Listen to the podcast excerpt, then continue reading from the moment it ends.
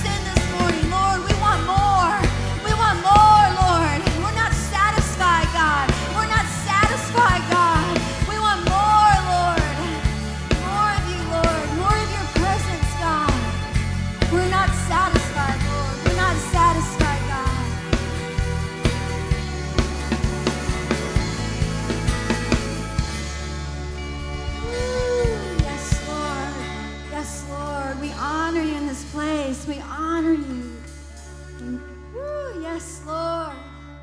Have your way, God. Have your way, God. Have your way, God. Have your way, God. Have your way, God. Yes, Lord, there's no one like you. There's no one.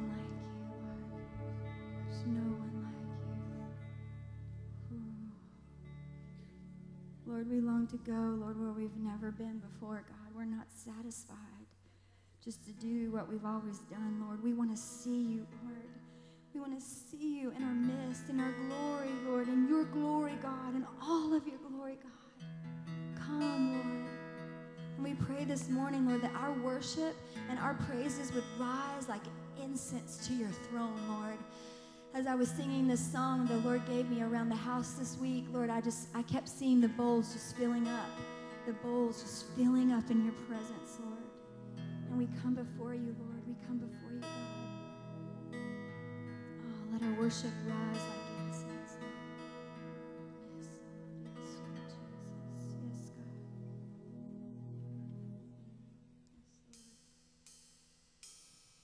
God. Yes, Lord.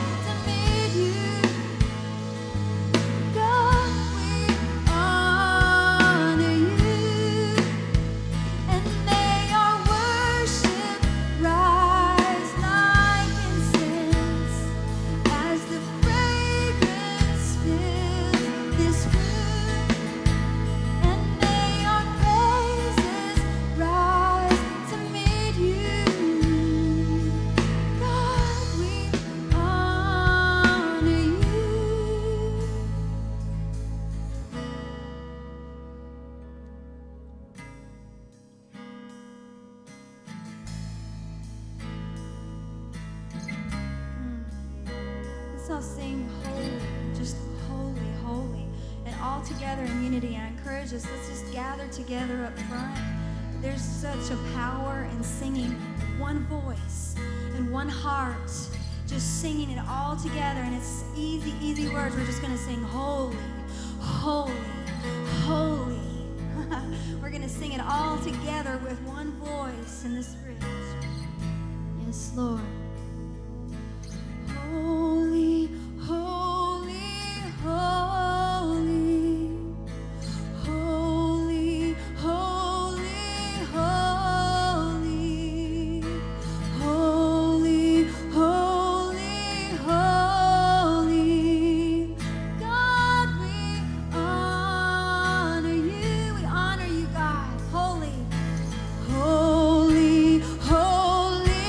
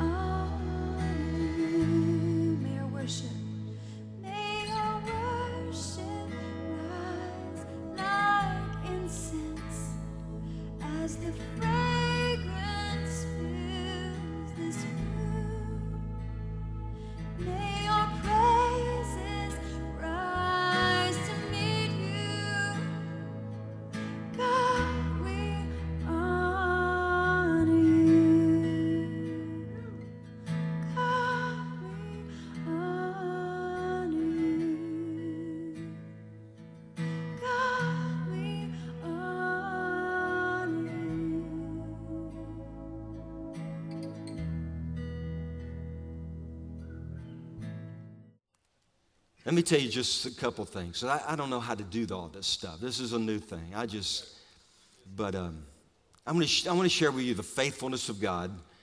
5 little quick things. First of all, in Ephesians chapter 2 and verse 4 through 10 or so. Remember, we won't read that just to save time. But it says, at that time I was dead in trespasses and sin. You know, and then, but he made us alive together in Christ, seated with him in heavenly places. And then it goes down to verse 8, for by grace you've been saved through faith and not of yourselves, lest anyone should boast, because it is a gift of God, right? Remember that? And Bobby Connor always said, everybody preaches on verse 8, but nobody preaches on verse 10. I've always preached on verse 10. I've always remembered verse 10. That says that we are his workmanship, created in Christ Jesus for good works, which God prepared beforehand that we should walk in them. Yes. And that's where all of us are. Yes. God is a great planner. He's a preparer. Not only is he preparing a place for us, he's prepared works that all of us should walk in them. Now the choice will be with us. Remember I shared last week, this is not a guarantee, as they say down in Louisiana. It's an opportunity. But the guarantee comes when we say yes to him. And I've always heard people say that, you know, you say, well, do you know the Lord? And they'll say, well, I've known him all my life. Well, maybe, I'm not saying God can't do that, but for me it wasn't that way. There was a moment in time where I recognized I needed God. I was a sinner. I remembered that, and he made it known, and I was convicted, and I was converted. How many of you can say that for yourself as well? I mean, all these people that say, well, I've always known him. You might want to make sure you know him, because those in the Bible, they were convicted of their sin. And as a 9-year-old boy, I remember walking out. Somebody was sharing. I was at some kind of a youth camp and a children's camp, and I wanted to know about this God. And I went out, and I remember there was a pine tree. And, you know, you're not supposed to stare into the sun, but I remember bowing down by that pine tree and staring up into the sun. Obviously, I didn't do it very long because you'd go blind. But I looked up. I knew who I was looking for, not the sun, but the Son of God. And I just simply said something like, Lord Jesus, come into my life. Save me. I'm a sinner. Help me. I give my life to you. How many of you did that? How many of you found him to be faithful? Man, he's been faithful. So I'm going to jump to the calling. 19 years old. That Christmas, I asked my mom and dad for a preacher's Bible. I got to back up a little bit. Now, I don't know what kids do this, but when I was a little kid, I would crawl under the house, and we'd play under the house. Anybody else do that? I also played in sewages and things, and I won't tell them about it. I went places I'm glad my kids never went. I hope they never did anyway. But anyway, we'd go into the house. I remember the day preaching to my puppy, my little puppy, and he was a captive audience there. And I know that day when I preached to my puppy, he raised his paw and gave his life to Jesus. I remember that. And anyway, I remember. And then we would, you know, go on these trips. And now kids don't do this anymore, but we played church one day in the back of the bus. And I remember we got in the back of the bus and wherever we were going, and I wanted to be the preacher. So I rolled up, you know, a Bible like a preacher would, you know, and I don't know what I said to those kids. I probably something like, repent, you sinners, you know, something like that. I don't know what it is, but they thought I was a little bit bizarre that day. But they might have repented and got saved. Maybe when we get to heaven. You remember that day. But anyway, I remember I went out in Ridgecrest, North Carolina. I never knew that I would actually live in North Carolina. But there was a day when I knelt down again, and I said, Lord, I give my life to you. There was a preacher preaching from Statesville that night, and I knelt down. I put candles in the ground, and I brought my Bible and laid it out. And I don't remember the scripture, but I said, Lord, I'll serve you. I'm going to preach the gospel. I give my life to you to serve you the rest of my life. And not that I lived like an angel after that. How many of you know after you surrender to God, the devils show up, and they try to divert you and distort everything and wreck you? And so I went through some of that stuff too. But God was faithful because he heard that commitment. And this is something that I'm always amazed at. Since that day at Ridgecrest, so many years ago, I'm not going to tell you how many. Because see, I started this journey at 5, you know, no, 10, 15, higher. It's a little bit higher. But every time I've gone back to Ridgecrest, now they've changed Ridgecrest. They built a big lodge there now. And you can go in that lodge, and it overlooks that area where I walked down. Nobody knows where it is, but I know where it is, where I walked off the road and got into the woods and prayed that night and knelt down and surrendered to the ministry. But I've probably been back to Ridgecrest maybe 30, 40, I don't know how many times. Every single time, I never request a room. I mean, there are two sides to that lodge. Every single time they put me in a room facing the spot where I knelt down that night as a 19-year-old boy.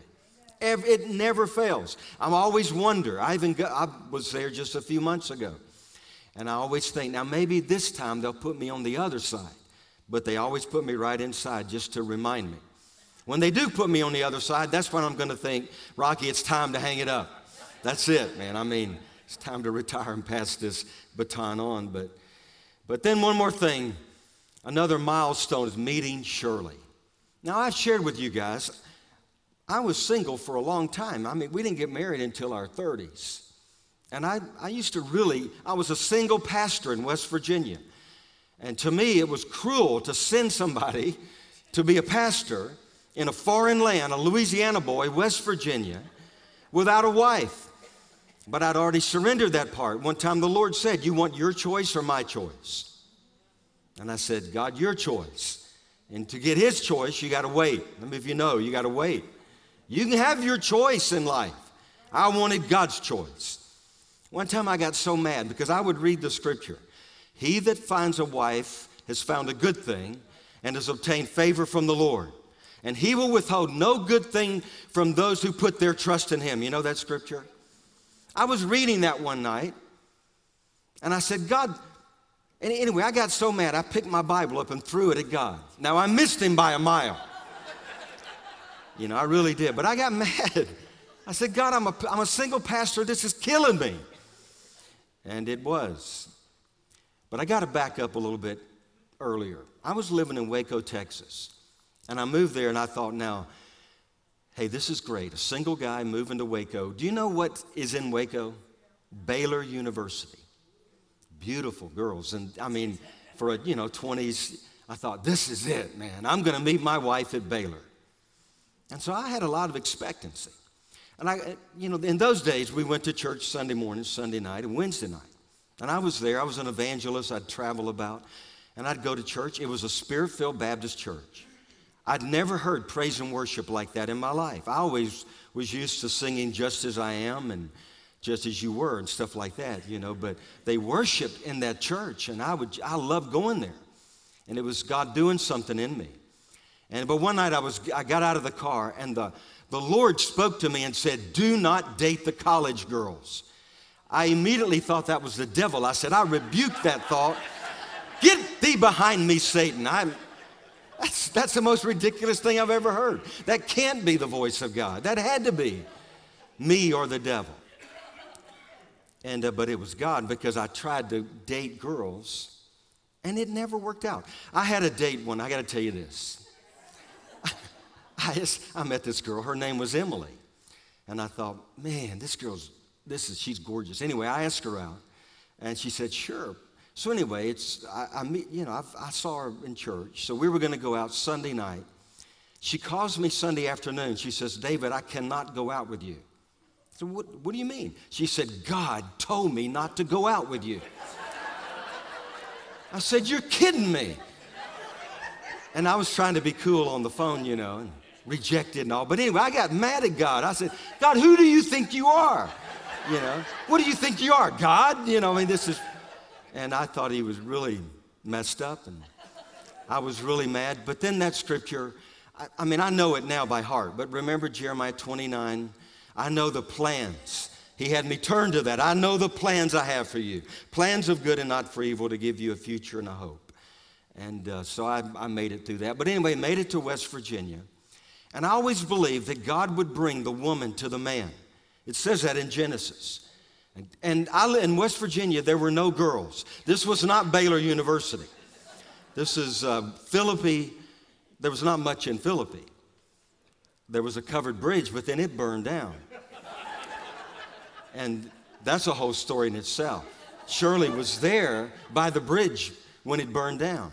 And I was in Waco at a conference, or Dallas, or Fort Worth, Texas. Anyway, I don't want to get ahead, but one Sunday, God brought Shirley to my church. Now, I'd already gotten out of it. We dropped the Baptist tag, and especially the silent Grove. It was, we just called ourselves, I don't know what we called ourselves. People thought we were ridiculous. But we were loud and we had a lot of fun and we were on television. But anyway, I dropped going back and meeting people at the door. Because, you know, I never liked that. People tell you how good it is. And then when we go out the parking lot, they tell their spouse how rotten it was. You know, just, you know, anyway, we won't go there. But I don't like all that stuff. But anyway, that Sunday, I beat a path to the door. And I had the card. Here, Shirley, I'm the pastor. Would you sign here? Give me your tweet address, your email, your text. We didn't even tweet. We didn't have any of that stuff. We didn't have cell phones. I don't know how we survived. But anyway, I made it. I got every little bit of information I could get. And how many months ago after that we were married? 5 months. Yeah, I mean, I wasn't going to wait. I've been waiting forever. When she came, it was time to get married. You know what I'm talking about? You don't fool around. That's ridiculous. So anyway, but Shirley's been the joy of my life. And I can tell you without any shadow of a doubt, God does put men and women together. You know that. And I'm blown away to this day of how God brought Shirley into my life. And to me, it is the greatest, I guess because I prayed so many prayers, you know, for that, for so many years, that I'm just so grateful to God how he does things like that. And she really is just such a blessing. Then I'm going to skip to meeting Rick. How did this happen with Morningstar? Now, you guys will like this. We were pastor there in West Virginia, and I heard there was going to be a conference in Gettysburg, Pennsylvania. And this man by the name of Rick Joyner, I read a pamphlet called The Harvest. How many of you remember that? It went out all over America, The Harvest. And that just, man, it struck something inside of me, The Harvest. This harvest, I want to be a part of this. So anyway, I go to Gettysburg, and Rick speaks, and I felt impressed to go up and introduce myself, and I did. I went up and said, hey, I'm David White, and I said, Rick, I'm going to call you one day. Now, those of you that know Rick, he's a man of few words after he speaks, and he just looked at me like I was bizarre. What do you mean, call me one day? And I felt stupid. I mean, you know what I'm talking about. I left and I thought that was the stupidest thing you could say to somebody. What do you mean you're going to call him one day? Well, not only did I call him one day, I became his ministry assistant a few years. And that was a process there. But it just reminds me how God has divine connections. You'll never know the person you meet, what impact they will have in your life. And that was a game changer. You know, Gettysburg was the bloodiest battle, right, in the Civil War, but it was the game changer. From that point, and before that, the South was winning, remember? And then after Gettysburg, the North was winning. Is that the way it was? Pretty much so, but it was a game changer. And I just want to encourage you, man, connect with people. Stay in touch with people. These folks that are Lone Rangers, I'm telling you, they're going to have a hard time accomplishing the purposes of God. We need one another. What if I'd have stayed home that day? And in fact, I remember before that, I mean, I'm just touching the surface. But years before that, I was attending a pastor's meeting at Wheaton College. In fact, I went to school at Wheaton one summer. And that's where Billy Graham, you know, graduated and all that. He met Ruth Graham but Stephen Olford was speaking. And Stephen Olford told us that day, because we were wondering, is Billy Graham filled with the Spirit? You remember people have asked that, and he told us, he said, there's something I know about Billy most people don't know, but Billy won't tell you because he's staying true to his calling. But he was filled with the Holy Spirit. This man encountered the power of the Spirit in a major, major way. But as he was sharing that story, Stephen Olford gave me a word. He said, son, and I didn't even know what words were at that point. I knew God had written a book, but I didn't know he could speak today. But Stephen Olford said, son, one day you're going to have your ministry through another man's. And it came to pass. And the Bible says, unless you're faithful to another man's, he'll never give you what you're on. And I serve Rick. Some of you don't know, there were 2 times the ministry got in trouble financially. Now, the first time they just said, hey, we can't pay you. So I just kept working. The second time, I volunteered. I went to Shirley and I said, hey, listen, the ministry's having some financial problems. I know we don't have any money as it is. Let's just give up our salary. And I said, great. So I went to Rick. I said, hey, Rick, I'm going to work. I'm going to keep working, but I give up my salary. I give it up. And then he said, okay. And I went, oh, no, what happened, man? I can't believe it. Why did you say that? No, you know what I'm talking about. But God was faithful. And he puts us together. And the last thing, how did I get here? Bob Jones showed up in a dream. Now, he's buried on this property. But I had pastored in Mississippi, and we saw a great move of God, and we'd all these things, West Virginia, and I was in different places.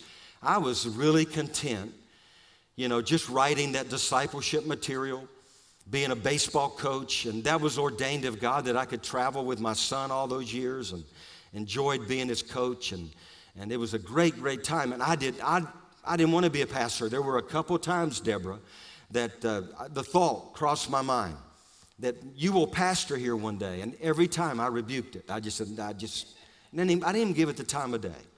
And then Bob Jones showed up at the foot of my bed in my dream. And he stuck his arm at me and he said, arise. And I rose up and in the dream. And right after that, Rick came to me and asked us to consider pastoring. And that's how it happened. And there's so much more. We should tell people our story. It's our testimony of the greatness of God and the faithfulness of God. And you young people, I just want to tell you, whatever you commit to him, he's able to keep against that day. God will finish what he started as long as you're keeping your eyes set on him. And there'll be times, you'll stumble and fall. The righteous stumble and fall 7 times. But I'm telling you, you'll find how faithful he is. And he is so faithful. But the time is drawing short. And if there's ever been a time to surrender to him, it's today. It's right now. And I just want to speak that over you, that word, Ephesians chapter 2, verse 10.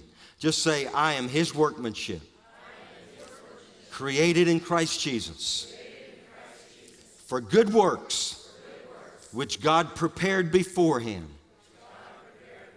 that I should walk in them. How many of you believe it? Now listen, these works have got to come to pass. It is time that everybody walk in their calling. The retreat is over. It's game time. Now I know we're going to take a little sabbatical to get ready. Getting ready, I'm telling you, they are going to come here from all over the earth. And after meeting this group of people that I'll tell you about next week, I am amazed what God is doing today. Getting ready for the greatest move of God America's ever known. And that's what I'm living for. And we're all a part of it. So can I just speak that over you and bless you? And hey, the food's not cold. What is that, Shirley? She's telling me something. When my wife speaks, I listen. What are you saying? Oh, yes. I didn't forget that. Yeah. Well, I want to pray this over you guys. And then, Lord, we just thank you so much for Jesus. Thank you, Father. Lord, right now I pray, God, for everyone in this room, that the power of the Holy Spirit would come upon them afresh. And they would, Lord, encounter you this day to be about the works that you called them to do. Lord, I thank you that you're going to be magnified in this hour through simple people that do great works because of the greatness of our God. And I thank you, Father, for that.